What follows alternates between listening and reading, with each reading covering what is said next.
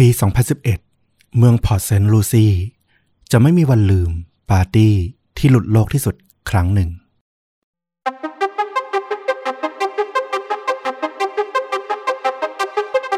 สวัสดีครับ สวัสดีครับ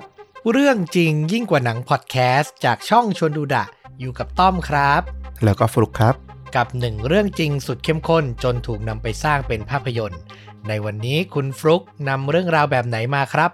เป็นเรื่องราวเกี่ยวกับปาร์ตี้ที่มันแบบหลุดโลกไปเลยนะ ใครดูหนังอเมริกันน่ะ หนังวัยรุ่นอเมริกันก็จะเห็นว่าเออ มันจะมีแบบเรื่องราวของเด็กวัยรุ่นที่แบบเปิดบ้านตัวเองเป็นปาร์ตี้แล้วก็เชิญชวนเพื่อนๆ ชวนวัยรุ่นในละแวกเดียวกันมาร่วมปาร์ตี้กันที่บ้าน ซึ่งเรื่องราวในวันนี้เนี่ยมันก็เลยเถิดแล้วก็เป็นปาร์ตี้ที่ต้องจดจำครั้งหนึ่งเลยน่าสนใจมาก เพราะว่าเรื่องฮัมฮาม เรื่องไม่น่า เชื่อเรื่องไม่คาดคิดก็เกิดขึ้นในงานปาร์ตี้ของวัยรุ่นเนี่ยแหละเนาะแล้วระดับความรุนแรงในคลิปนี้ล่ะคุณให้กี่ดาว เต็มห้ามันเป็นเรื่องของวัยรุ่นนะเนาะเด็กเยาวชนที่มันมีโอ้โหเรื่องของความวุ่นวาย ความเมามัน แล้วก็ต้องบอกว่าเรื่องในวันนี้เนี่ยมีประเด็นที่มันสุ่มเสี่ยงในเรื่องของศีลธรรมเนี่ยค่อนข้างรุนแรงอยู่ด้วย เราอะหาเรื่องนี้มาแล้วรู้สึก หดหู่กับมันพอสมควรนะ ใครจิตตกหรือแบบรับเรื่องที่มันสุ่มเสี่ยงกับศีลธรรมอะไรแบบนี้ค่อนข้างไม่ได้นะ เราว่าข้ามไปก่อน เราให้อยู่ที่สี่ครึ่งเลยทีเดียว ความรุนแรงในวันนี้สี่ครึ่งของคุณนี่ ของผมนี่น่าจะทะลุห้าไปแล้ว ต้องรอฟังน่าสนใจแต่ในขณะเดียวกันถ้าใครไม่พร้อมข้ามไปก่อนนะครับ ด้วยความปรารถนาดีนะ เอาละมาเริ่มต้นกันดีกว่า ก็ตามที่เกริ่นไปนะว่า ใครที่ดูภาพยนตร์หนังฮอลลีวูดหนังอเมริกันก็จะได้เห็นแล้วว่ามันก็จะมีเรื่องราวของวัยรุ่นที่แบบจัดตัวเองเป็นเจ้าภาพงานปาร์ตี้นะแล้วก็ชวนเพื่อนมาแจมกัน ยิ่งจัดได้สนุกสุดเหวี่ยงมากเท่าไหร่เนี่ยก็ยิ่งสร้างชื่อให้กับตัวเจ้าภาพหรือเจ้าของปาร์ตี้มากขึ้นเท่านั้น แต่ก็แน่นอนว่ามันไม่ใช่ทุกคนนะที่จะทำได้เหมือนกับพวกเด็กที่เป็นที่นิยม หรือเด็ก pop pop ทุกคน ความวุ่นวายในงานปาร์ตี้เนี่ยมันก็จะมีความ เมา ความมัน แล้วก็ตามมาด้วยปัญหาสารพัดทั้งการเล่นยาบ้าง มีเซ็กบ้าง ขโมยข้าวของทำลายข้าวของทะเลาะวิวาท หรือแม้แต่พวกห่ามออกไป เลยขอบเขตบ้านไปอีก ไปรบกวนเพื่อนบ้านในละแวกเดียวกันเนี่ยก็เกิดขึ้นได้ ดังนั้นแน่นอนว่าผู้ปกครองหลาย ๆ บ้าน ที่อาจจะไม่ได้มีฐานะร่ำรวยมาก ที่จะมาแบบจัดการปัดกวาด หรือมีพื้นที่ให้ลูกตัวเองเนี่ยจัดงานปาร์ตี้ขนาดนั้นเนี่ยก็มักที่จะไม่ค่อยยอมอยู่แล้วที่ลูก ของตัวเองเนี่ยจะจัดงานปาร์ตี้ที่บ้าน แล้วก็มีเด็กวัยรุ่นมามั่วสุมกัน ก็คือส่วนใหญ่บางทีหลาย ๆ ครั้งก็อาจจะต้องแอบจัดเวลาพ่อแม่ไม่อยู่อะเนาะถ้าเราดูในหนังอะเราจะเห็นเลยแบบไปต่างเมือง อะไรอย่างเงี้ยแล้วถึงจะแอบจัดกัน ใช่ เรื่องราวในวันนี้เนี่ยมันก็เป็นเรื่องของเด็กผู้ชายคนหนึ่งเขาชื่อว่าไทเลอร์แฮร์รี่ก็เหมือนกันเลยเขาเนี่ยเรียนอยู่ที่โรงเรียนมัธยมปลายนะ ที่เมืองพอร์ตเซนต์ลูซีเขาก็เป็นวัยรุ่นที่ไม่ได้โดดเด่นในเรื่องของเรียน หรือเรื่องกีฬา แน่นอนเขาก็ไม่ใช่เด็กที่แบบเป็นที่นิยมเป็นเด็กป๊อปอะไรอย่างนั้นอะเขาก็เป็นเด็กธรรมดาธรรมดาคนหนึ่งที่ออกจะแบบแนวแบบหลังห้องนิดนึง ไม่ได้สนใจเรียนเท่าไหร่ แต่ที่บ้านเนี่ยค่อนข้างเข้มงวดนะ คุณพ่อของเขาเนี่ยเป็นวิศวกรทำงานที่โรงงานไฟฟ้า ส่วนคุณแม่เนี่ยก็เป็นคุณครูปฐม แน่นอนว่าพอมีคุณแม่เป็นคุณครูปฐมเนี่ย ที่บ้านเขาก็ค่อนข้างเข้มงวดกับเรื่องของพฤติกรรมของลูกๆค่อนข้างมาก รวมถึงเรื่องการเรียนด้วย แต่ไทเลอร์อย่างที่บอกนะเขาเป็นคนที่ไม่ได้สนใจเรื่องการเรียนมากเท่าไหร่นัก ก็จะเริ่มมีความรู้สึกต่อต้าน คุณพ่อคุณแม่ของเขานะ บ่อยครั้งขึ้น ก็ตามภาษาวัยรุ่นปกติ พอถึงช่วงมัธยมปลายอย่างที่บอกเนี่ย เขาก็อายุได้ 17 ปีละ เขาก็รู้แล้วว่าเออ เขาจะเหลือเวลาเรียนกับเพื่อนๆเนี่ย อีกแค่ไม่กี่เดือนละก็จะต้องแยกย้ายกันไปทำงานบ้างไปเรียนต่อบ้าง ซึ่งตัวเขาเองเนี่ยไม่ได้มีช้อยเรื่องของการไปเรียนต่อมหาวิทยาลัยมากนักหรอกเพราะว่าไม่ได้เรียนเก่งอะไรเลย แล้วก็ไม่ได้สนใจจะเรียนด้วย เขาเนี่ยจะอายุครบ 18 ปีในอีกไม่กี่เดือน เขาก็เลยตัดสินใจว่า ก่อนที่จะสั่งลาเพื่อนๆเนี่ยเขาอยากจัดงานปาร์ตี้ที่ทุกคนเนี่ยจะต้องจดจำเอาไว้ แต่ปัญหาก็คือ พ่อแม่เขาไม่ยอมให้จัดงานปาร์ตี้ที่บ้านแน่นอน อย่างที่บอกพ่อแม่ค่อนข้างเข้มงวดกับลูกอยู่แล้วด้วยไทเลอร์เนี่ยก็เปรยกับเพื่อนนะว่าอยากจัดงานปาร์ตี้มากๆเลยเปรยกับเพื่อนที่สนิทในกลุ่มเนี่ยมาหลายเดือนก่อนหน้าละ จนมาถึงช่วงเดือนกรกฎาคม เพื่อนใกล้ตัวของเขาเนี่ยก็ได้ฟังเขาพูดถึงบ่อยครั้ง แต่ก็ทุกคนรู้แหละว่าที่บ้านของไทเลอร์เนี่ยเป็นยังไง คุณพ่อคุณแม่เป็นยังไง ก็ไม่มีใครคิดจริงจังนะ เพราะเชื่อว่าสุดท้ายแล้วไทเลอร์น่าจะจัดงานปาร์ตี้ที่บ้านไม่ได้หรอก แต่ไทเลอร์เขาบอกว่า ฉันมีแผนในใจอยู่นะ เรื่องราวก็ผ่านมาหลายสัปดาห์นะ ไทเลอร์ก็พูดถึงงานปาร์ตี้อยู่บ้าง จนเพื่อนๆก็ออกสงสัยว่า เฮ้ย มันก็ใกล้ที่ปาร์ตี้ที่ไทเลอร์เขาเปรยๆไว้อะมันจะมาถึงแล้วนะ นี่มันกรกฎาคมละ มันจะกลางเดือนละ แล้วมันจะจัดสำเร็จไหมล่ะ วันเสาร์ที่ 16 กรกฎาคมปี 2011 เวลาประมาณบ่ายโมง เป็นวันเสาร์นะไทเลอร์ก็พิมพ์ขึ้นโพสต์ใน Facebook ส่วนตัวว่า มาปาร์ตี้ที่บ้านฉันคืนนี้กัน อาจจะนะ เหมือนเปิดชงไว้ก่อนว่า เออ อาจจะจัดได้นะ ให้เตรียมตัวเอาไว้ เพื่อนหลาย ๆ คนก็ไม่อ่านแล้วก็แบบคิดนะ เหมือนกันว่าเฮ้ย จะจริงเหรอไทเลอร์เนี่ยนะ จะจัดได้น่าจะโม้อีกแล้วแหละ แต่แล้วช่วงเวลาประมาณสองทุ่มวันเดียวกันไทเลอร์ก็โพสต์ขึ้นมาอีกว่าปาร์ตี้ที่บ้านเว้ย มาเลยพวก ในภาษาของวัยรุ่นเขาก็ใช้ HMU นะปิดท้ายแปลว่าย่อมาจาก hit me up ก็ประมาณแบบว่า เฮ้ย ท้ามาว่ามาเลยมาที่บ้านได้เลยประมาณนั้น เพื่อนชื่อ H ซึ่งเป็นเพื่อนของไทเลอร์เนี่ยเขาก็อ่านข้อความนะ แล้วเขาก็คอมเมนต์ถามไปว่า อ้าว แล้วพ่อแม่นายอะ ไม่อยู่บ้านเหรอ ไทเลอร์ก็ตอบไปว่าอ๋อพวกเขาเนี่ยออกไปนอกเมืองสบายใจได้ ก็ตามแผนนะเนาะต้องพ่อแม่ไม่อยู่ที่บ้านเท่านั้นแหละ แล้วก็แอบจัดมันถึงจะจัดได้ ประมาณห้าทุ่มครึ่ง รามิเรซ เพื่อนในกลุ่มของไทเลอร์อีกคน ก็เห็นว่าหลังจากโพสต์เมื่อตอนสองทุ่มไปอะไทเลอร์ก็เงียบหายไปเลย ก็ไม่แน่ใจว่า เอ๊ะ แล้วไอ้ปาร์ตี้ที่ว่าเนี่ยมันยังจัดอยู่ไหมนี่มันห้าทุ่มครึ่งละเขาก็เลยแชทส่วนตัวไปถามไทเลอร์ว่า เอาไงคืนนี้ยังไงแน่ ไทเลอร์ก็ตอบว่า เนี่ย ฉันกำลังง่วนกับการจัดปาร์ตี้เลย แต่ยังไม่มีใครมานะรามิเรซก็ถามว่าพ่อแม่นายไม่อยู่บ้านจริงเหรอ เขาก็ตอบว่าไม่อยู่ไม่อยู่ พวกเขาเนี่ยน่าจะไม่กลับมาบ้านเร็วๆนี้หรอกห้าทุ่มแล้วปาร์ตี้ยังไม่เริ่มเลยอะ โอ้โห ไม่ง่วงนอนกันหมดแล้วเหรอ วัยรุ่น น่าจะเป็นวัยรุ่นอเมริกันที่แบบนอนดึกกันอยู่แล้วนะอาปาร์ตี้อาจจะขึ้นช่วงพีคเนี่ยหลักเที่ยงคืนหลักตีหนึ่งกันเป็นปกติ แต่ห้าทุ่มครึ่งเนี่ยเพื่อนๆก็คิดว่ามันน่าจะแบบถ้ามีปาร์ตี้มันก็ควรจะแบบเริ่มไปได้แล้วไง นั่นน่ะสิ ก็เริ่มลองทักไปว่า เอ๊ะ แล้วจัดอยู่ไหมเพราะว่าเงียบหายไปเลย ซึ่งก็อย่างที่บอกแหละว่า ไทเลอร์จัดไม่ได้หรอกถ้าพ่อแม่เนี่ยเขาไม่อนุญาตก็ต้องรอให้คุณพ่อคุณแม่เนี่ยออกไปทำธุระที่อื่นก่อน ซึ่งเขารู้ดีว่า ในช่วงวันหยุดสุดสัปดาห์เนี่ยอย่างวันเสาร์เนี่ยปกติเนี่ยพ่อกับแม่เนี่ยจะไปธุระที่ตลาดเกษตรนะไปดูพวกพืชผลอะไรอย่างนี้แหละ แล้วถ้าเขายุให้พ่อแม่เนี่ยไปเที่ยว หรือไปค้างนอกบ้านได้เลยเนี่ยตลอดคืนวันเสาร์เนี่ยมันก็จะเป็นช่วงเวลาที่เขาเนี่ยได้ครอบครองบ้านเพียงลำพัง จริงๆ เขามีพี่ชายอยู่อีกคนนะชื่อว่าไรอัน แต่ว่าก่อนหน้านี้ประมาณ 6 สัปดาห์ ไรอันเพิ่งไปเรียนต่อในระดับมหาวิทยาลัยอยู่ที่รัฐนอร์ทแคโรไลนาห่างออกไปไกลเลย ก็แน่นอนว่าดังนั้นบ้านหลังนี้ในคืนนี้เนี่ยก็จะเป็นของไทเลอร์เพียงคนเดียวเท่านั้น เขาก็จะจัดปาร์ตี้สั่งลาที่เป็นประวัติศาสตร์ให้ทุกคนได้จดจำได้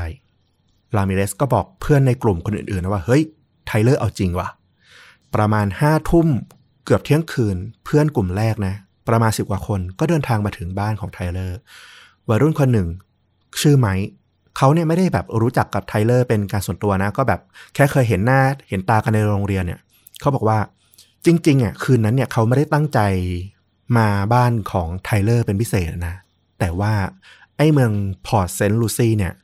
มันไม่ค่อยมีกิจกรรมอะไรที่จะให้วัยรุ่นเนี่ยไปทำมากนักอยู่ละ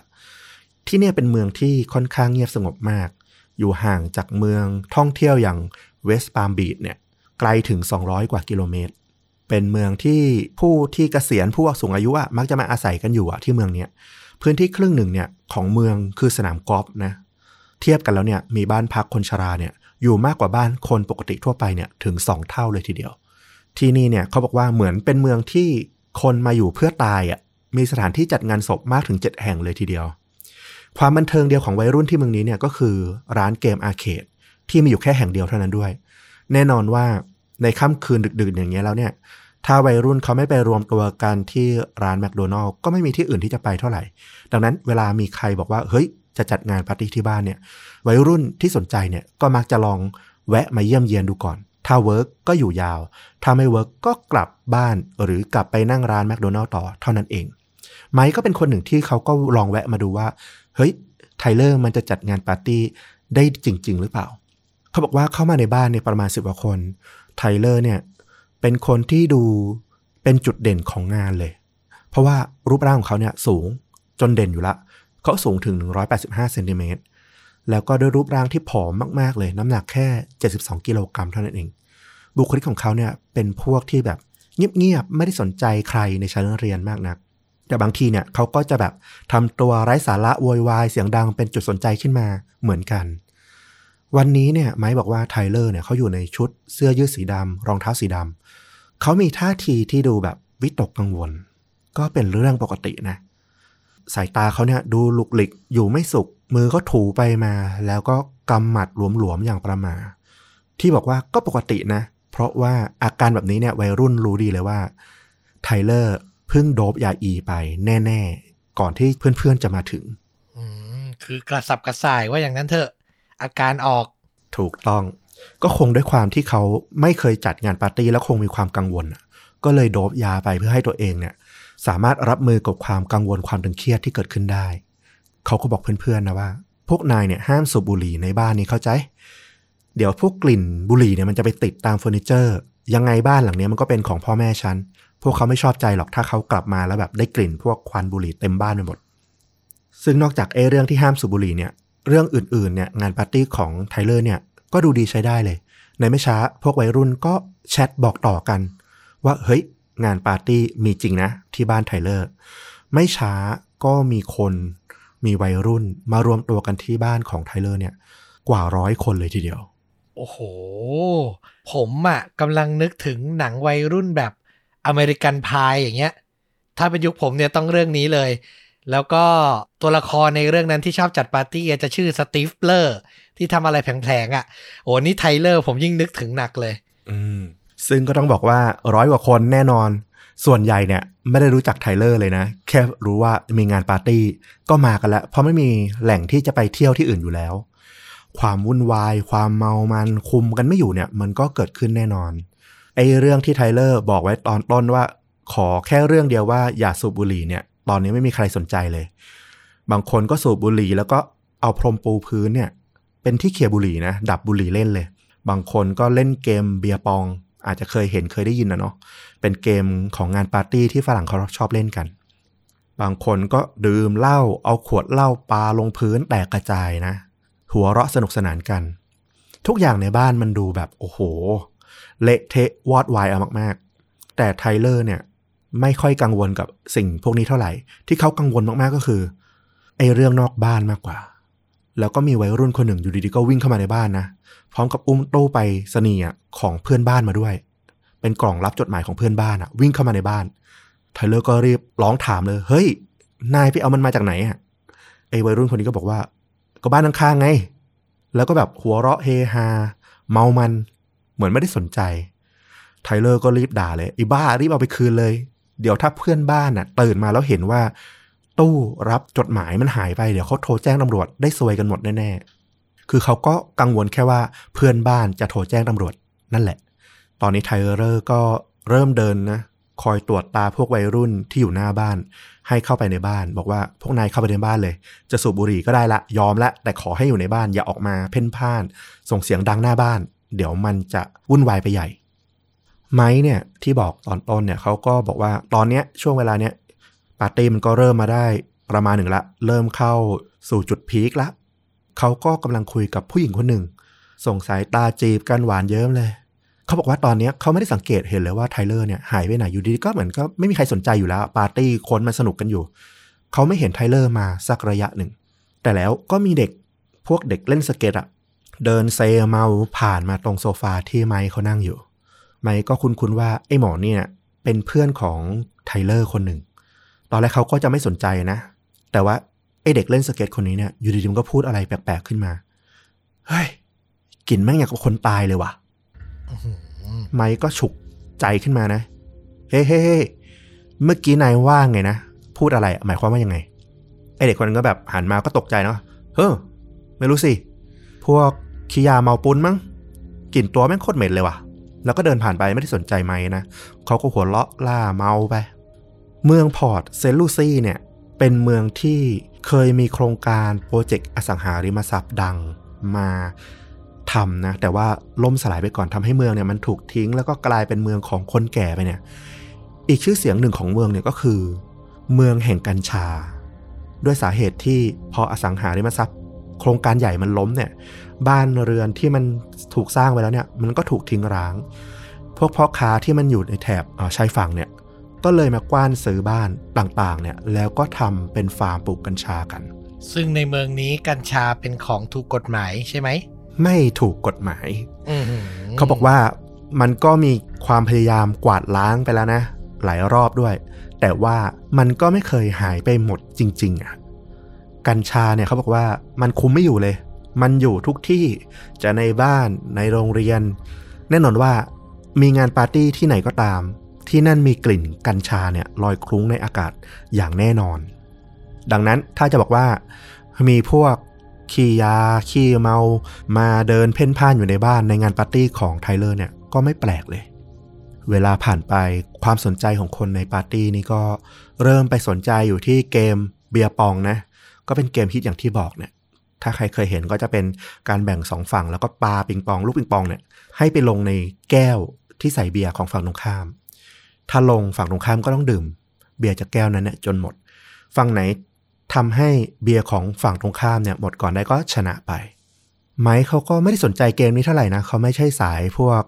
เออเมาอยู่ละ หรือเกมปาร์ตี้มากอยู่ละเขาก็เดินไปตรงเครื่องคอมพิวเตอร์ในบ้านของไทเลอร์นี่แหละ ตอนนี้เนี่ยพวกวัยรุ่นก็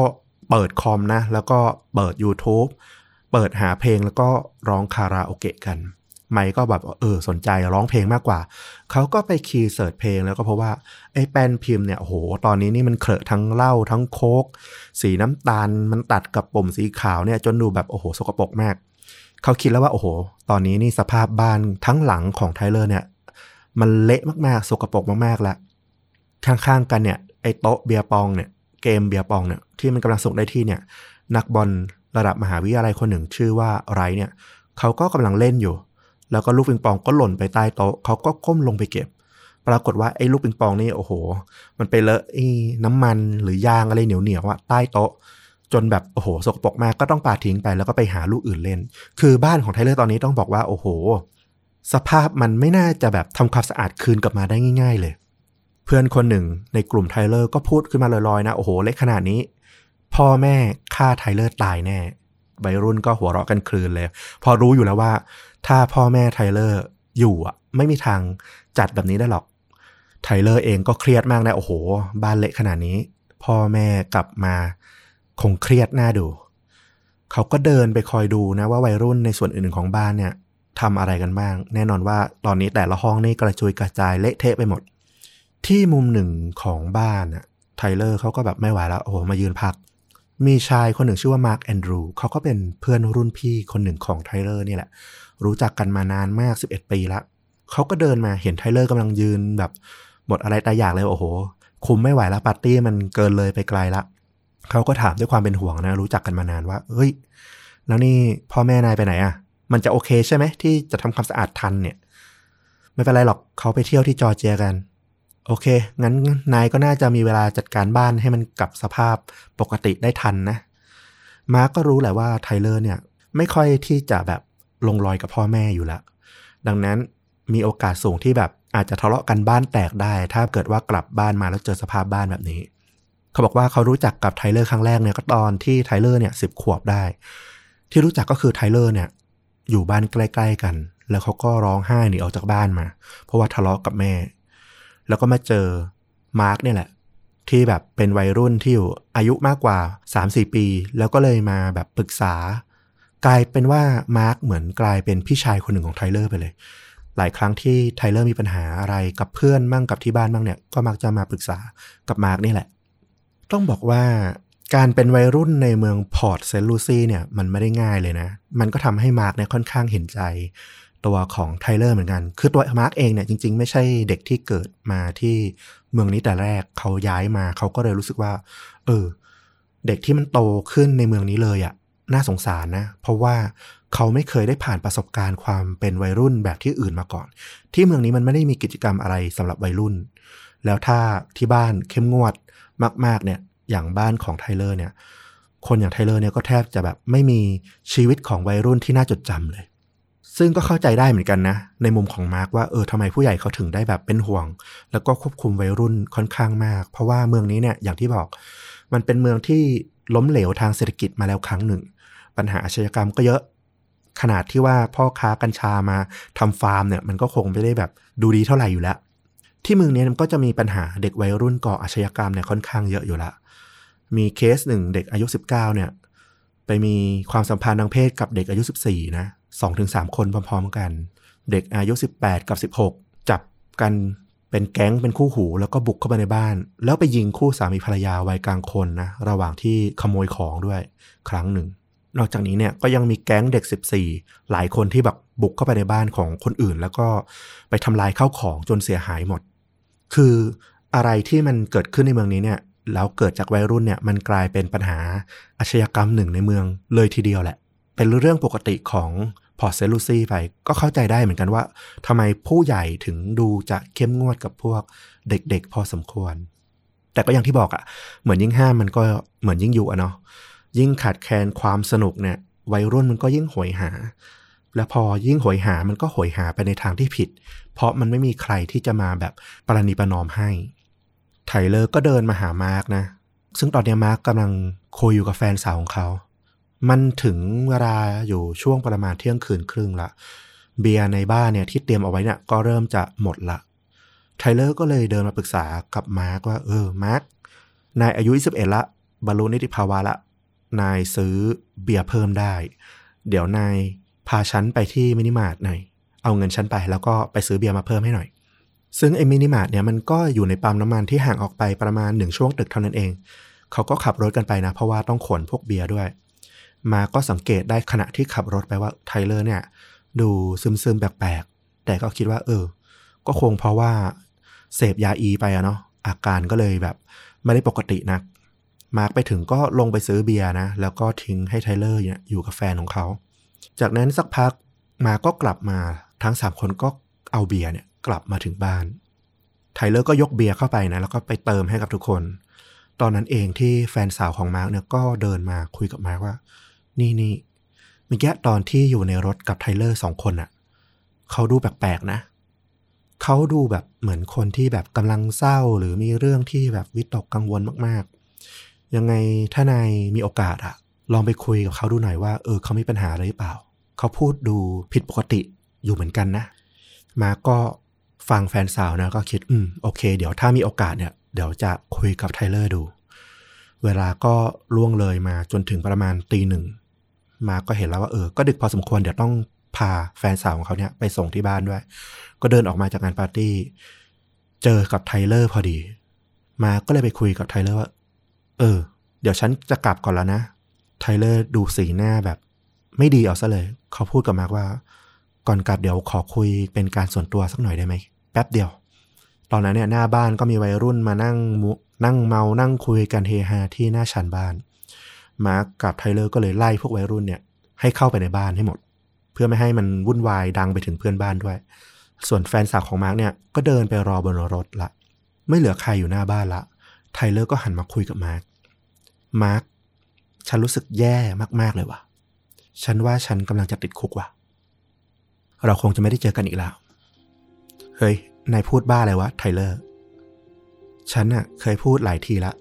แต่ไม่มีใครเชื่อฉันเลยว่ะ นายก็ไม่เชื่อฉัน ฉันเคยพูดหลายทีแล้วว่าวันหนึ่งฉันจะต้องฆ่าคนตายแน่ๆคือมาร์กเนี่ย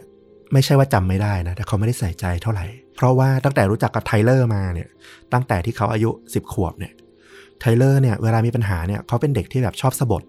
ว่าเดี๋ยวจะฆ่าคนนั้นคนนี้ตลอดเวลา จะฆ่าเพื่อนมั่ง จะฆ่าครอบครัวมั่ง จะฆ่าคนแปลกหน้าที่มามีปัญหา มีเรื่องไม่พอใจบ้าง คือเขาเป็นเด็กแบบเนี้ย สบถไปเรื่อย เกเรบ้างอาจจะมีเสพยาติดยาบ้าง แต่ว่ามาร์กรู้ดีว่าไทเลอร์ไม่ใช่คนที่แบบจะไปฆ่าใครได้ แบบตั้งใจ เฮ้ยไทเลอร์นายจะฆ่าใครเนี่ย ฉันไม่รู้นะ แต่นายเนี่ยไม่ต้องบอกฉัน มาร์กก็คิดว่าไทเลอร์เนี่ย น่าจะแค่แบบเมายาอี แล้วก็จินตนาการฟุ้งเพ้อเจ้อไป เขาก็คิดนะว่าถ้า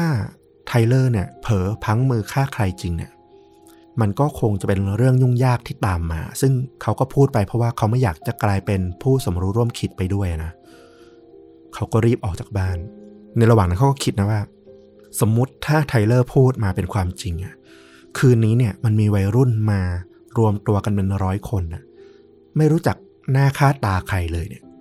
ถ้ามันมีใครสักคนหายตัวไปเนี่ย อย่างช้าก็น่าจะเป็นวันพรุ่งนี้แหละ ที่จะเป็นข่าวออกไป เขาก็ได้แค่หวังว่าพรุ่งนี้เช้าเขาตื่นขึ้นมา ดูคงดูข่าวจะไม่มีใครที่หายตัวไป ไทเลอร์ก็เดินหมดอะไรตายอยากนะแบบ อืม มาร์คที่เป็นรุ่นพี่ที่สนิทอะนะที่จะปรึกษาอะไรได้ก็ดูแบบ เหมือนจะไม่อยากยุ่งไม่อยากสนใจเขาเท่าไหร่ เขาก็รู้สึกแบบกลุ้มใจมากๆ เขาก็เดินเข้ามาในงานปาร์ตี้ เพื่อนสนิทของเขาคนหนึ่งผู้หญิง เดินออกมาจากห้องของไทเลอร์มาเจอกับไทเลอร์พอดี ก็บอกไทเลอร์ว่า โหขอบคุณมาก ๆ เลยนะนายจัดงานปาร์ตี้สุดเจ๋งนี้ขึ้นมาเนี่ย สุดยอดมาก ไทเลอร์สีหน้าแบบเรียบมาก นิ่งมาก เขาพูดแบบลอย ๆ เลยว่า ฉันก็แค่อยากจะทำอะไรเจ๋ง ๆ ทิ้งไว้ก่อนที่ตัวฉันจะหายไปนะหึเดี๋ยวนายจะไปไหน ฉันเหรอ ไปตาย เฮ้ย จะบ้าเหรอ นายจะฆ่าตัวตายทำไม คือฉันทำเรื่องแย่ ๆ อะไรบางอย่างลงไปนะ ถ้าฉันไม่ตาย ฉันว่าฉันก็คงต้องไปนอนในคุกยาวอยู่ดีแหละ นายทำอะไรลงไปล่ะ เอานะ เดี๋ยวพรุ่งนี้เธอก็รู้เองแหละ เพื่อนของไทเลอร์อีกคนหนึ่ง ในจังหวะนั้น ชื่อว่าสนุกเขาก็เดินตระเวนไปทั่วบ้านนะห้องของไรอันพี่ชายไทเลอร์นี่โอ้โห พังเละเทะ โครงเตียงนี่หักจนยุบลงมาแล้วข้าวของกระจัดกระจายเต็มไปหมด ในห้องน้ำเขาไปเจอหมาบีเกิลแก่ๆนอนแบบหงอยกลัวนะซ่อนอยู่ คงแบบกลัวเสียงคนที่มันเข้ามาวุ่นวาย ดูน่าสงสารมาก สนุกเนี่ยจำได้ว่าไทเลอร์เนี่ยเลี้ยงหมาลาบราดอร์ไว้อีกตัวหนึ่ง แต่ว่าวันนี้ยังไม่เจอไม่รู้หายไปไหน ดีไม่ดีก็คงแบบจะหนีผู้คนไปละ เขาก็เดินผ่านไปห้องนู้นทางนี้นะเห็นวัยรุ่นทำกิจกรรมนู่นนี่นั่นกัน แล้วก็ไปเจอห้องหนึ่ง ถูกล็อกเอาไว้ สนุกก็พยายามเปิดนะ อ้าวเปิดไม่ได้มันล็อกอ๋อนี่มันห้องใหญ่ของบ้านอะ่ะเขาคงแบบอยากเก็บเอาไว้ไม่ให้ใครเข้าไปรื้ออะไม่งั้นเดี๋ยวพ่อกับแม่หัวเสียพอดี ถ้าแบบห้องนอนใหญ่ของบ้านมันเละเทะ อย่างน้อยเหลือไว้สักห้อง เขาก็เดินกลับออกมา แล้วก็พยายามไปปาร์ตี้แล้วก็ตามหาไทเลอร์นะเพื่อนสนิทตีหนึ่งกว่าๆล่วงมาละ ไทเลอร์ก็เดินมาหาเพื่อนของเขาอีกคนหนึ่งชื่อว่าไมเคิลแมนเดล ไมเคิลเนี่ยเป็นเพื่อนที่สนิทกับไทเลอร์มาก รู้จักกันดีมาตั้งแต่ 8 ขวบเลย ถ้าในชีวิตนี้เนี่ยจะต้องมีใครสักคนที่แบบเป็นคนที่แบบคุยกันได้ทุกเรื่องเนี่ยไมเคิลคือคนคนนั้น ไทเลอร์ก็ชวนไมเคิลนะ เดินออกมาจากงานปาร์ตี้ออกมานอกบ้าน แล้วก็พูดคุยด้วย เขาก็พากันเดินออกมานอกบ้านจนไปถึงซอยด้านท้ายของบ้านนะอยู่ๆไทเลอร์ก็เปลี่ยนเรื่อง แล้วก็หันมาคุยกับไมเคิลด้วยสีหน้าที่จริงจังมากไมเคิลกูฆ่าพ่อแม่ไปว่ะ ฟังมาในคิดมาตลอดว่าอย่าเป็นอย่างนั้นนะ อย่าเป็นอย่างนั้นนะไมเคิลก็แบบมองไทเลอร์แบบไม่ได้สนใจอะนะ แบบคิดว่าโอ้พูดเล่นงี้เหรอเหรอ จริงดิ เฮ้ย กูไม่ได้โกหกนะ นั่นไง ถ้านายดูดีๆ ลองดูดิ ไทเลอร์ก็ชี้ไปที่ถนนด้านหลังบ้านนะนะ มันเป็นซอยที่มีถนนอยู่ มันก็มีรถจอดอยู่ มันเป็นรถกระบะสีดำแล้วก็รถ SUV สีแดง ไมเคิลเนี่ยเห็นแล้วจำได้ทันทีเลย มันคือรถของพ่อแล้วก็แม่ของไทเลอร์ ถ้ารถอยู่ก็แสดงว่าพวกเขาไม่ได้ออกไปนอกเมือง ไม่ได้ไปจอร์เจียอย่างที่ไทเลอร์บอกใครๆนะสิแต่ไมเคิลก็ไม่เชื่ออยู่ดีว่าไทเลอร์เนี่ยจะฆ่าพ่อแม่ตัวเองได้ อย่างที่บอกทุกคนที่รู้จักไทเลอร์ก็คิดว่าไทเลอร์มันก็เป็นเด็ก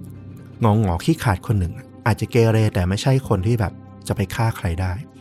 ไทเลอร์ก็พาไมเคิลเพื่อนสนิทนะเดินไปที่โรงรถ ภาพแรกที่เขาเห็นหลังจากเปิดไฟในโรงรถก็คือ มันมีรอยเท้าที่เปื้อนคราบเลือดอะสีแดงเนี่ยเดินอยู่บนพื้น เขาตกใจนะ แล้วก็รีบปิดไฟแล้วก็เดินออกมาไมเคิลมองหน้าไทเลอร์นะ แบบเหลือเชื่อมากๆ ว่าสิ่งที่ไทเลอร์พูดอะมันจะเป็นความจริง ตอนนี้ไทเลอร์เนี่ยดูเป็นคนที่กระวนกระวายแล้วก็วิตกกังวลมาก เขาไม่ได้ดูดีใจหรือมีความสุขกับสิ่งที่เกิดขึ้น มันคือไทเลอร์เพื่อนคนที่แบบขี้กลัวขี้กังวลคนนั้นนะคนเดิมเลย ไมเคิลก็รู้สึกลึกๆว่า ถ้าไทเลอร์จะพลั้งมือฆ่าใครไป ไม่รู้หรอกว่าเป็นพ่อแม่จริง ๆ หรือเปล่าเนี่ยอย่างน้อยที่สุดเนี่ยไทเลอร์ไม่ได้ตั้งใจฆ่าแน่นอน มันจะต้องมีเรื่องอะไรบางอย่างเกิดขึ้น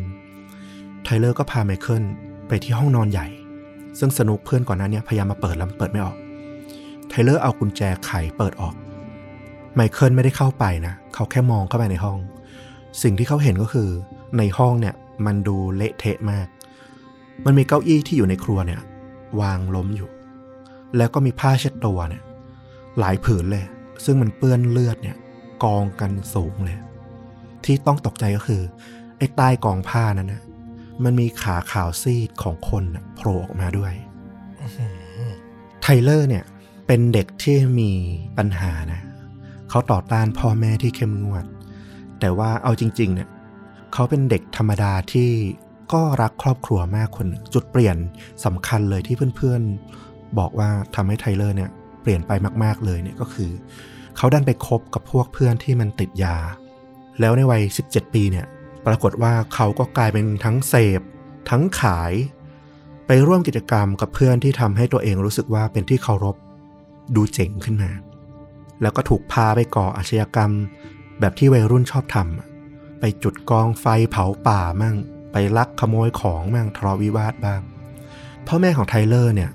มีชื่อว่าเบลคแล้วก็แมรี่โจเขาก็เลี้ยงลูกตัวเองมาเนี่ยอย่างใกล้ชิดมากๆไรอันพี่ชายคนโตเนี่ยโอ้โห เรียนดีแล้วก็ไปต่อมหาวิทยาลัยได้ตามที่แบบครอบครัวภูมิใจเลย แต่ว่าไทเลอร์เนี่ยลูกคนเล็กเนี่ยพอขึ้นวัยรุ่น ก็เริ่มต่อต้านหนักขึ้น จนมารู้ว่าไทเลอร์ติดยาเนี่ยก็พยายามนะ เอาตัวไปบำบัด คือกฎหมายระบุว่าพ่อแม่สามารถบังคับให้ลูกนะที่อยู่ในปกครองเนี่ย ถ้าอายุไม่เกิน 18เนี่ยสามารถบังคับให้ไปบำบัดเลิกยาได้ ถ้าเห็นว่ามันเป็นอันตรายต่อชีวิตของลูกนะเขาก็ใช้กฎข้อนี้แหละ ในการพาไทเลอร์เนี่ยบังคับไปเลิกยา ซึ่งแน่นอนว่าไอ้การเลิกยาเนี่ยมันยากมากอยู่ละ หลายคนเนี่ยเลิกไม่สำเร็จ โดยเฉพาะถ้าเจ้าตัวเนี่ยไม่ได้มีความตั้งใจที่จะเลิกเองอยู่แล้วอะโอ้โห ร้อยทั้งร้อยเลย ออกมาจากศูนย์บำบัดก็กลับไปติดใหม่ เช่นกันไทเลอร์ ออกมาจากศูนย์บำบัดเขาก็กลับไปเสพยาใหม่ เพราะเขาไม่ได้คิดจะเลิกยา เขาก็ยังอยากรู้สึกต่อต้านพ่อแม่อยู่ ในเดือนกรกฎาคมที่เขาจัดงานปาร์ตี้เนี่ย เขารู้ดีว่าอีกไม่กี่เดือนเนี่ยเขาจะอายุครบ 18 ปี ก็คือเดือนธันวาคมที่จะมาถึง ดังนั้นมันมีเวลาอีกไม่กี่เดือนเท่านั้น ที่พ่อแม่ของเขาเนี่ยจะใช้ไอ้กฎหมายข้อนี้เนี่ยในการบังคับเลิกยาได้ ซึ่งพ่อแม่ของไทเลอร์ก็รู้นะ เขาก็ไปหาวิธีหาแผนฟื้นฟูผู้ป่วย ให้กับไทเลอร์ แล้วก็ไปพบแผนฟื้นฟูผู้ป่วยที่ติดยาเนี่ยตัวหนึ่ง ที่แบบเข้มงวดมาก เหมือนถูกขังอยู่ใน สถาบันทางจิตอะไรแบบนั้นนะซึ่งไทเลอร์แบบรู้สึกโอ้โห นี่เหมือนเขาถูกเอาไปขังคุกเลย เขาไม่อยากจะไปที่ศูนย์บำบัดนี้เลย เขาพยายามหลีกเลี่ยงมาตลอด แล้วมันก็ทำให้เขาคิดมาตลอดเลยว่าโอ้โห ถ้าพ่อกับแม่จะเล่นอย่างนี้เนี่ย เขาต้องทำให้มันไม่เกิดขึ้นให้ได้ ลึกๆเขาก็เลยมีความคิดเรื่องของการที่จะฆ่าพ่อแม่ขึ้นมา ซึ่งมันก็เป็นเรื่องที่เขาพูดเปรยๆกับเพื่อนขึ้นมาตลอดนะ ตั้งแต่เด็ก แต่ว่าทุกคนก็อย่างที่บอกอย่างมาร์กเนี่ยก็แบบได้ยินฟังมาตั้งแต่เด็กแล้วว่าไทเลอร์ชอบสบถเปรยว่าจะฆ่าคนนั้นคนนี้เขาก็เลยไม่ได้สนใจ แน่นอนว่าไทเลอร์เนี่ยก็เปรยๆเหมือนตัวเขาเนี่ยมันมีจิตสองด้านด้านในด้านที่เขาเป็นคนดีอะซึ่งเป็นเนื้อแท้ของเขาจริงๆเนี่ยเหมือนเขาอยากจะเปรยเปรยให้ทุกคนน่ะมาห้ามตัวเขาเหมือนกับที่เขาบอกกับมาร์กในงานปาร์ตี้นะว่าเออเขาบอกกับ หลายคนมาหลายทีแล้วแต่ไม่มีใครเชื่อเลยว่า วันหนึ่งเขาจะฆ่าคน ไม่มีใครฟังเขาเลย ไม่มีใครมาห้ามเขาเลย ไทเลอร์ก็ค่อยๆ เล่าให้กับไมเคิลฟังนะว่ามันเกิดอะไรขึ้น เย็นของวันที่ 16 กรกฎาคมเนี่ยประมาณ5โมงเย็นหลังจากที่ไทเลอร์เนี่ยก็พิมพ์บอกเพื่อนๆใน Facebook ไปละเมื่อตอนช่วงบ่ายว่าเขาจะจัดงานปาร์ตี้แหละ ตอน5โมงเย็นเขาก็มาถึงบ้านแล้วเขาก็เอามือถือโทรศัพท์ของพ่อกับแม่เนี่ย เอาไปซ่อน เพราะกลัวพวกเขาเนี่ยจะโทรขอความช่วยเหลือจากตำรวจจำได้ไหมว่าที่บ้านของเขาเนี่ย มีหมาลาบราดอร์ตัวใหญ่ตัวหนึ่ง ที่หาไม่เจอ ไทเลอร์เนี่ยเห็นหมาลาบราดอตัวเนี้ยมันชื่อว่าโซฟี มันก็เดินอยู่ในบ้านนั่นแหละ เขาคิดว่าถ้าโซฟีเนี่ย เห็นตัวเขาเองอะทำร้ายพ่อแม่ เจ้านาย เดี๋ยวราบราดอมันจะอารวาสแล้วก็มาทำร้ายเขา ก่อนหนานั้นเขาก็เลย เอาไอ้โซฟีเนี่ยหมาลาบาดอร์เนี่ยไปขังไว้ในตู้เสื้อผ้าในห้องนอน จากนั้นเขาก็เริ่มลังเล เขาจะลงมือจริงๆหรอ เขาทำไม่ได้หรอก ถ้าเขายังมีสติแบบนี้อยู่ และเขาก็ทานยาอีไปสามเม็ด หลังจากที่ยามันเริ่มออกฤทธิ์นะ ไทเลอร์ก็เดินเข้าไปในโรงรถ แล้วเขาก็ไปหยิบเอาค้อนมา แล้วก็เดินกลับเข้ามาในบ้าน พ่อของเขาเนี่ยทำธุระ อยู่ในห้องนอน ส่วนแม่ของเขาเนี่ยกำลังนั่งพิมพ์งานทำคอมพิวเตอร์อยู่ที่บริเวณชั้นล่าง ไทเลอร์ค่อยๆเดินไปด้านหลังของคุณแม่นะเขายืนอยู่ด้านหลังเธอเนี่ย โดยที่เธอไม่รู้สึกตัวเลย นานเกือบเกือบห้านาที ลึกๆเขาก็กังวลแล้วก็อาจจะมีความลังเลที่จะทำมันอยู่ แต่สุดท้ายแล้วเขาก็ยกคอนขึ้น แล้วก็หันด้านที่ใช้ถอนตะปูซึ่งมันคมเนี่ย ออกไปด้านหน้า แล้วก็ฟาดมันลงไป ที่กลางศีรษะของคุณแม่ของเขา แมรี่โจคุณแม่ของไทเลอร์กรีดร้อง แล้วก็หันมาอย่างตกใจนะว่า คนที่ลงมือตี เธอคือไทเลอร์ลูกชายที่เธอรักมาก ๆ เสียงสุดท้ายของเธอคือทำไมล่ะ มันเต็มไปด้วยความสับสนก่อนที่เธอจะเสียชีวิต เบรคคุณพ่อได้ยินเสียงภรรยาร้อง ก็รีบวิ่งลงมานะ ออกมาดูว่าเกิดอะไรขึ้น สิ่งที่เห็นเนี่ย มันทำให้เบรคเนี่ย ได้แต่ยืนนิ่ง ตรงหน้าไทเลอร์เนี่ย ยืนอยู่โดยที่มีร่างของแมรี่โจเนี่ยนอนฟุบอยู่ จมกองเลือด ไทเลอร์ถือค้อนแล้วก็หันมามองสบตากับเบรคหลายนาที เหมือนเวลามันหยุดนิ่งทำอย่างนั้นทำไมอะไทเลอร์ เบรคพ่อของเขาเนี่ยเอ่ยขึ้นมาหลังจากที่คิดอะไรไม่ออกแล้ว ไทเลอร์ก็ตอบกลับมาว่า ก็แล้วทำไมจะทำไม่ได้ล่ะ แล้วเขาก็เดินเข้ามา เอาค้อนเนี่ยฟาดใส่พ่อของเขาเนี่ยแบบไม่ยัง้ง จริง ๆ เบรกเนี่ยเป็นชายที่ร่างใหญ่โตนะ เขาน้ำหนักมากถึง 135 กิโลกรัม แต่น่าแปลกที่ว่ามันไม่มีร่องรอยการสู้กลับลูกชายของเขาเลย อาจจะเพราะค้อนที่ไทเลอร์เนี่ยฟาดใส่ไม่ยั้ง จนเขาเนี่ย ไม่สามารถสู้แรงได้ หรือบางทีอาจจะเพราะความเป็นพ่อคนน่ะที่สุดท้ายแล้วก็ทำอะไรลูกตัวเองไม่ลง มันเต็มไปด้วยความสับสนว่าทำไมลูกชายของเขา ต้องทำกับเขา แล้วก็แม่ของไทเลอร์อย่างนั้น เบรกก็เสียชีวิตตามภรรยาของเขาไปอีกคนหนึ่งนะตอนนี้ไทเลอร์ก็เอาผ้าเช็ดตัวเนี่ยมาห่อศีรษะของพ่อกับแม่เขาที่มันเลือดไหลนองเต็มพื้นไปหมดแล้ว แล้วก็ลากร่างของทั้งคู่เนี่ยไปรวมกันไว้ที่ห้องนอนใหญ่ แล้วเขาก็กลับมาพยายามเช็ดถูบ้านให้มันสะอาด เขาใช้เวลาถึง 3 ชั่วโมงเต็มๆนะกว่าที่มันจะเริ่มดูไม่ออกดูไม่ชัด แต่ว่าก็มีหลายจุดที่มันทำความสะอาดไม่ได้จำได้ไหมที่ไม้เนี่ยมากดคีย์บอร์ดเพื่อที่จะเสิร์ชหาเพลงแล้วบอกว่าโอ้โหคีย์บอร์ดมันเลอะเหล้าเลอะโคก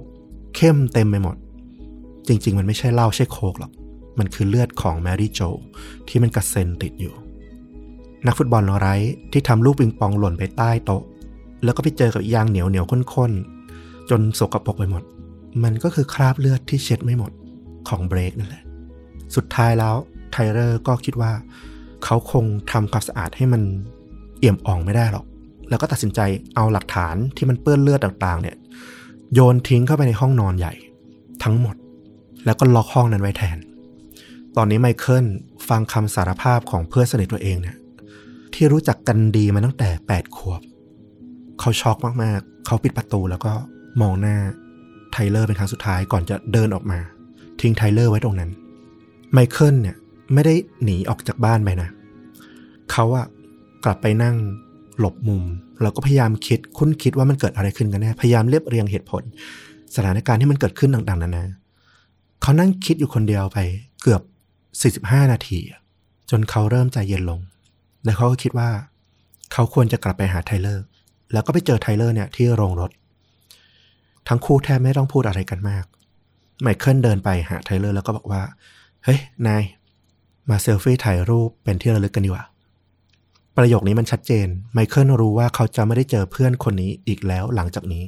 หลังจากสิ่งต่างๆที่เขาเห็นที่มันเกิดขึ้น เขารู้ว่าไทเลอร์เนี่ยสำนึกผิดมากๆ แววตาของเพื่อนคนนี้ดูเศร้ามาตลอด แต่เพราะว่าไอ้ฤทธิ์ยาที่เขาทานเข้าไป มันเปลี่ยนไทเลอร์ที่ขี้ขลาดอะให้กลายเป็นฆาตกร และตอนนี้เนี่ย เมื่อฤทธิ์ยามันหายไป ไทเลอร์คนที่เป็นเพื่อนที่ขี้ขลาดที่ดูไม่น่าจะฆ่าใครได้อะก็กลับมาเหมือนเดิม แล้วไทเลอร์คนนี้เนี่ยกำลังสำนึกผิดและเศร้าอย่างที่สุด ประมาณตีสองเด็กวัยรุ่นกลุ่มหนึ่งก็ตะโกนขึ้นมาว่า เฮ้ยมีปาร์ตี้จัดขึ้นอยู่อีกที่หนึ่ง ไปต่อกันดีกว่า แล้วเด็กวัยรุ่นก็เฮโลกันออกจากงานปาร์ตี้ของไทเลอร์ ปาร์ตี้ที่ยิ่งใหญ่ที่สุดที่จะทำให้เพื่อนๆทุกคนได้จดจำเขาเอาไว้ มันก็จบลงอย่างนั้นเลย ไทเลอร์พยายามวิ่งตามออกไป เพื่อถามว่ามันเกิดอะไรขึ้น เฮ้ยพวกนายจะไปไหนกัน แล้วเพื่อนคนหนึ่งก็หันมาตอบกับเขาว่า มันมีปาร์ตี้อีกที่หนึ่ง นายจะไปด้วยไหมล่ะ เพื่อนคนนั้นบอกว่าตอนนั้นอะใบหน้าของไทเลอร์มันดูแบบว่างเปล่ามาก เหมือนกับ สิ่งที่เขาเคยคิดว่ามันมีความหมายมีค่าที่สุดในชีวิตของเขาอะจริงๆแล้วมันไม่มีค่าอะไรเลย ไทเลอร์คงกำลังคิดอยู่ว่า ที่เขาทำมาทั้งหมดเนี่ย เพื่อจัดปาร์ตี้เพื่อให้ทุกคนยอมรับยกย่องเขาอะถึงขนาดที่สังหารพ่อและแม่ที่เขารักไปเนี่ย มันเพื่ออะไร สุดท้ายแล้วมันโคตรไม่เหลืออะไรเลย มันโคตรไม่มีอะไรเลย เรื่องน่าเศร้าก็คือ อย่างที่บอกในเนื้อแท้แล้วว่าไทเลอร์เป็นเด็กที่รักพ่อกับแม่ของเขามากๆนะ หลังจากเรื่องราวนี้มันจบลงเพื่อนบ้านแล้วก็เพื่อนๆของไทเลอร์ต่างออกมาให้ข้อมูลกันนะว่าเออไทเลอร์อะในตอนเด็กอะพ่อของเขาเนี่ยต้องทำงานที่โรงไฟฟ้ากลับดึกดื่นมากๆ เขาเนี่ยจะเล่นบาสอยู่คนเดียว อยู่หน้าบ้าน รอพ่อของเขากลับมา เขาเป็นเด็กที่เรียบร้อยมาก เพื่อนบ้านบอกว่า ตอนที่เขาเล่นบาสแล้วบอลมันเกิดหลุดมือไปโดนรถของเพื่อนบ้านน่ะ เพื่อนบ้านก็ออกมาว่านะเขาก็บอกว่าขอโทษครับคุณผู้หญิง ผมไม่ได้ตั้งใจ คือเขาเป็นเด็กที่สุภาพเรียบร้อย แล้วก็เป็นที่รักของคนรอบตัวมากแต่จุดเปลี่ยนมันก็คือช่วงมัธยมที่เขาไปเข้าเรียน หลังจากที่เริ่มติดยา เริ่มคบเพื่อนไม่ดีเขาก็กลายเป็นเด็กเงียบๆที่แบบไม่สงสิงกับใคร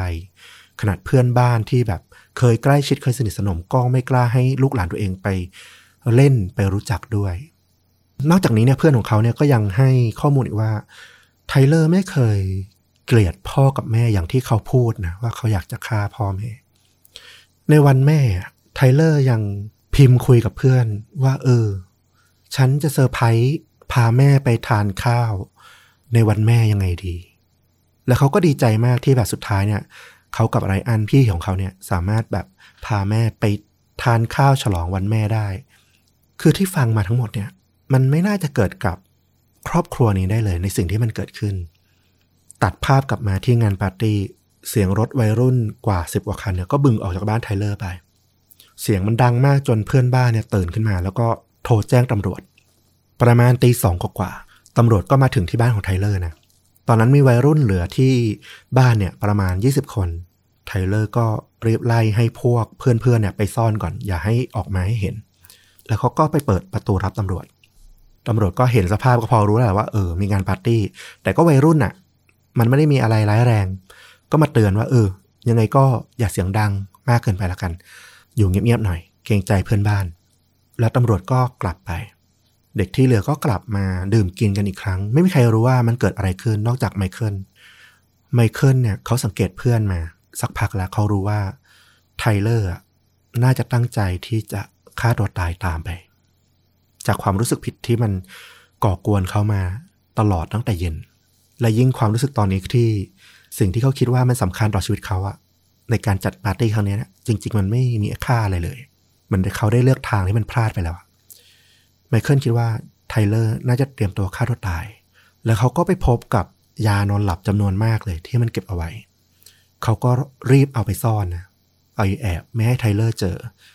ซึ่งก็เป็นความหวังดีของไมเคิลต่อเพื่อนของเขาอะเขาเชื่อว่า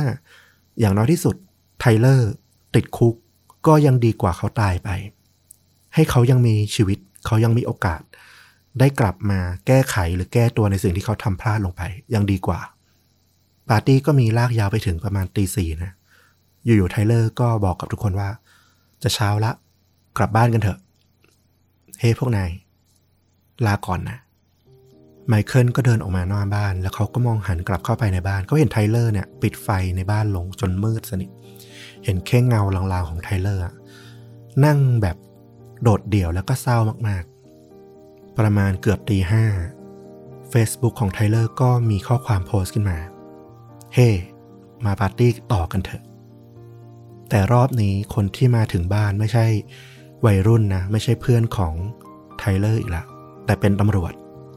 เพราะว่าหลังจากที่ไมเคิลเนี่ยกลับไปบ้าน เขาก็รีบโทรแจ้งตำรวจ แล้วก็เล่าทุกสิ่งที่เขาเห็นแล้วก็ได้ยินมา อย่างน้อยที่สุด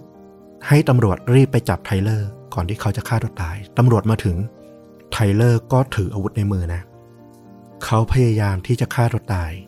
แต่ในที่สุดตำรวจก็พยายามเกลี้ยกล่อม แล้วก็ทำให้ไทเลอร์เนี่ย ออกมาหน้าบ้านมามอบตัวได้สำเร็จ เรื่องราวก็จบลงที่ว่าปาร์ตี้ของไทเลอร์แฮดลีย์กลายเป็นงานปาร์ตี้ที่เลื่องลือ ไปมากที่สุด เพราะมันเป็นงานปาร์ตี้ที่วัยรุ่นกว่าร้อยชีวิต มาสนุกสนานโดยไม่รู้เลยว่า มีศพคนตายอยู่ในบ้านนั้น ใกล้ ขนาดแค่ฝาประตูกั้นด้วยความที่ไทเลอร์เนี่ยก่อเหตุตอนที่อายุยังไม่ถึง 18 ปีนะเขาก็เลยถูกละเว้นเรื่องของโทษประหารเอาไว้ แต่ท้ายที่สุดแล้วเนี่ยศาลก็พิจารณาว่าโอ้โห มันเป็นเรื่องที่ร้ายแรงแล้วก็สะเทือนขวัญประชาชนในเมืองมาก ไทเลอร์ก็ได้รับการตัดสินให้จำคุกตลอดชีวิต ถึงสองกระทงติดๆก็คือ มีชีวิตฟื้นขึ้นมาอีกรอบหนึ่งก็ต้องติดคุกตลอดชีวิตอีกครั้งหนึ่งอะถึงจะครบโทษ ในระหว่างที่จำคุกไทเลอร์ที่ขาดยาไปแล้ว สามารถเลิกยาได้เขาก็กลับมา เรียนหนังสือในคุกนะเขาได้พูดคุยได้เรียนทางด้านศาสนากับบาทหลวงที่มาให้ความรู้ในในคุก แล้วเขาก็มีความใฝ่ฝันว่า วันหนึ่งถ้าเขามีโอกาสได้ออกไป เขาอยากจะไปเป็นนักบวช อาจจะเพื่อได้ไถ่ถอนความรู้สึกผิดที่เขาได้ทำลงไป ต่อพ่อแม่ของเขาด้วย แต่ว่าสิ่งนั้นก็อาจจะไม่เกิดขึ้นนะนะเพราะว่าโทษของไทเลอร์เนี่ยไม่ได้มีการถูกระบุว่าจะมีการลดหย่อน หรือขออุทธรณ์ลดหย่อนโทษได้เลย เรื่องนี้ก็เป็นเรื่องที่เราฟังแล้วมันเศร้าหดหูมาก ๆ ทั้งเรื่องของ การฆาตกรรม ผู้ปกครอง พ่อแม่ของตัวเองเนาะซึ่งแบบโอ้โห มันก็สะเทือนใจในฐานะคนเอเชียที่มีความเชื่อในเรื่องของความกตัญญูแล้วก็อยู่ใกล้ชิดกับพ่อแม่มากอยู่แล้วด้วยแล้วยิ่งมารู้เบื้องหลังต่างๆ ว่า เออไทเลอร์กับครอบครัวของเขาจริง ๆ เป็นครอบครัวที่รักกันมาก แต่อาจจะแสดงออกที่แบบไม่ได้ชัดเจน อาจจะปากแข็งกันไปหน่อย ไม่มีใครบอกรักกันจริง ๆ แสดงออกผ่านความ แข็งกร้าไปนิดบังคับไปเลิกยาด้วยความรัก ไม่ได้มีการอธิบายให้เข้าใจมากไปหน่อย และส่วนสำคัญที่มันก่อให้เกิดเรื่องราวนี้มากที่สุดก็คือ ยาเสพติดที่มันเปลี่ยนคนคนหนึ่งให้กลายเป็นคนอีกคนหนึ่งได้แบบฉับพลัน โอ้โหฟังเรื่องนี้แล้วก็สลดทดหูมาก แล้วก็เป็นอุทาหรณ์อย่างดีมากจริง ๆคำเดียวที่ผมสรุปเรื่องราวนี้ได้ ฟังแล้วหลังๆ เสียงผมหายไปเลยเพราะผมอึ้งอยู่ ผมบอกเลยมันเป็นเรื่องที่แบบเศร้าจริง ๆ คือคุณขยายความคิดของแต่ละตัวละครแล้วทำให้เหมือนเรารู้สึกอยู่ในเหตุการณ์ด้วย แล้วผมเข้าใจไปหมดเลยอะคำเดียวที่ผมบอกว่าสรุปได้จากเรื่องนี้คือเสียดายครับ มันเป็นการกระทำที่ทำแบบเฉพาะหน้า คิดเดี๋ยวนั้นทำเดี๋ยวนั้น แล้วก็มีลังเลมีอะไรอย่างเงี้ย ถ้าพ่อและแม่เข้าใจเขา มากกว่านี้ ไม่แข็งกับเขาจนเกินไป หรือถ้าตัวเขาไม่ไปเสพยาเสพติด จนสติสตังมันหลุดไปขนาดนั้น หรือถ้าเพื่อนแค่เพียงคนเดียวเท่านั้นแหละจากสิบสิบคนที่เขามีอยู่ เห็นถึงความผิดปกตินี้แล้วบอกผู้ใหญ่ก่อน บอกพ่อกับแม่เขาก่อนว่าเนี่ยเขามีความคิดอยากจะฆ่าใครบางคนอยู่ในหัวนะ เรื่องราวมันอาจจะเปลี่ยนไปในทางที่ดีกว่านี้ได้ มันอาจจะถูกแก้ไขได้ ผมถึงบอกว่ามันน่าเสียดายเต็มไปหมดเลย มันมีจุดที่สามารถหันหลังกลับ และทำให้มันดีขึ้นได้เต็มไปหมดเลย ถ้ามันจะเกิดประโยชน์อะไรบ้าง อยากให้ทุกคนที่ฟังไม่ว่าจะรับบทบาทพ่อ รับบทบาทแม่ รับบทบาทเพื่อน หรือเป็นคนที่อยู่จมอยู่ในปัญหานั่นเอง อย่าให้มันเกิดเหตุการณ์ที่น่าเสียดายแบบนี้อย่าให้มันถึงเรื่องถึงจุดที่มันหันหลังกลับไม่ได้แล้ว ถึงค่อยมาพยายามแก้ไขหรือสำนึกผิดกัน หาทางเจรจาต่อรองพูดคุย แล้วก็ทำให้มันดีขึ้นก่อนหน้านั้นเถอะครับ ให้เรื่องนี้เป็นอุทาหรณ์สำคัญเลยอืมเล่าเองฟฟังหลายรอบแล้วก็ยังถอนใจเองเนาะอืมแล้วสำหรับภาพยนตร์ล่ะ ที่นำเรื่องจริงเรื่องนี้ไปสร้างอะ เป็นซีรีส์นะเป็นซีรีส์ชื่อว่า Killer Kiss ซีรีส์เรื่องนี้ก็จะถ่ายทอดเรื่องราวของคดีที่มีเยาวชนหรือเด็กเนี่ย เป็นฆาตกรหลาย ๆ ตอนเลย ผลิตมาตั้งแต่ปี 2012 แล้วก็มีตอนหนึ่งเนี่ยที่เอาเรื่องราวของไทเลอร์เนี่ยเอาไปสร้าง ในชื่อตอนว่า The One Percent and Why Not ฉายในปี 2015 ก็เป็นการแบบใช้นักแสดงนะ เล่าเรื่องต่างๆ นานา ให้เห็นแง่มุมต่างๆ ของตัวละครต่างๆ ได้อย่างเข้าใจ ก็เป็นสารคดีที่อาจจะหาดูยากนิดนึง ก็น่าจะฉายทางฝั่งอเมริกัน แต่ว่าเนี่ยแหละว่าเออ มันก็เป็นเรื่องราวที่สะเทือนใจจนแบบอยากเอามาเล่าจริงๆ เพราะอย่างไรที่สุดอย่างที่ต้อมบอกเลยแล้วว่า ถ้ามันไปสะดุด ใจ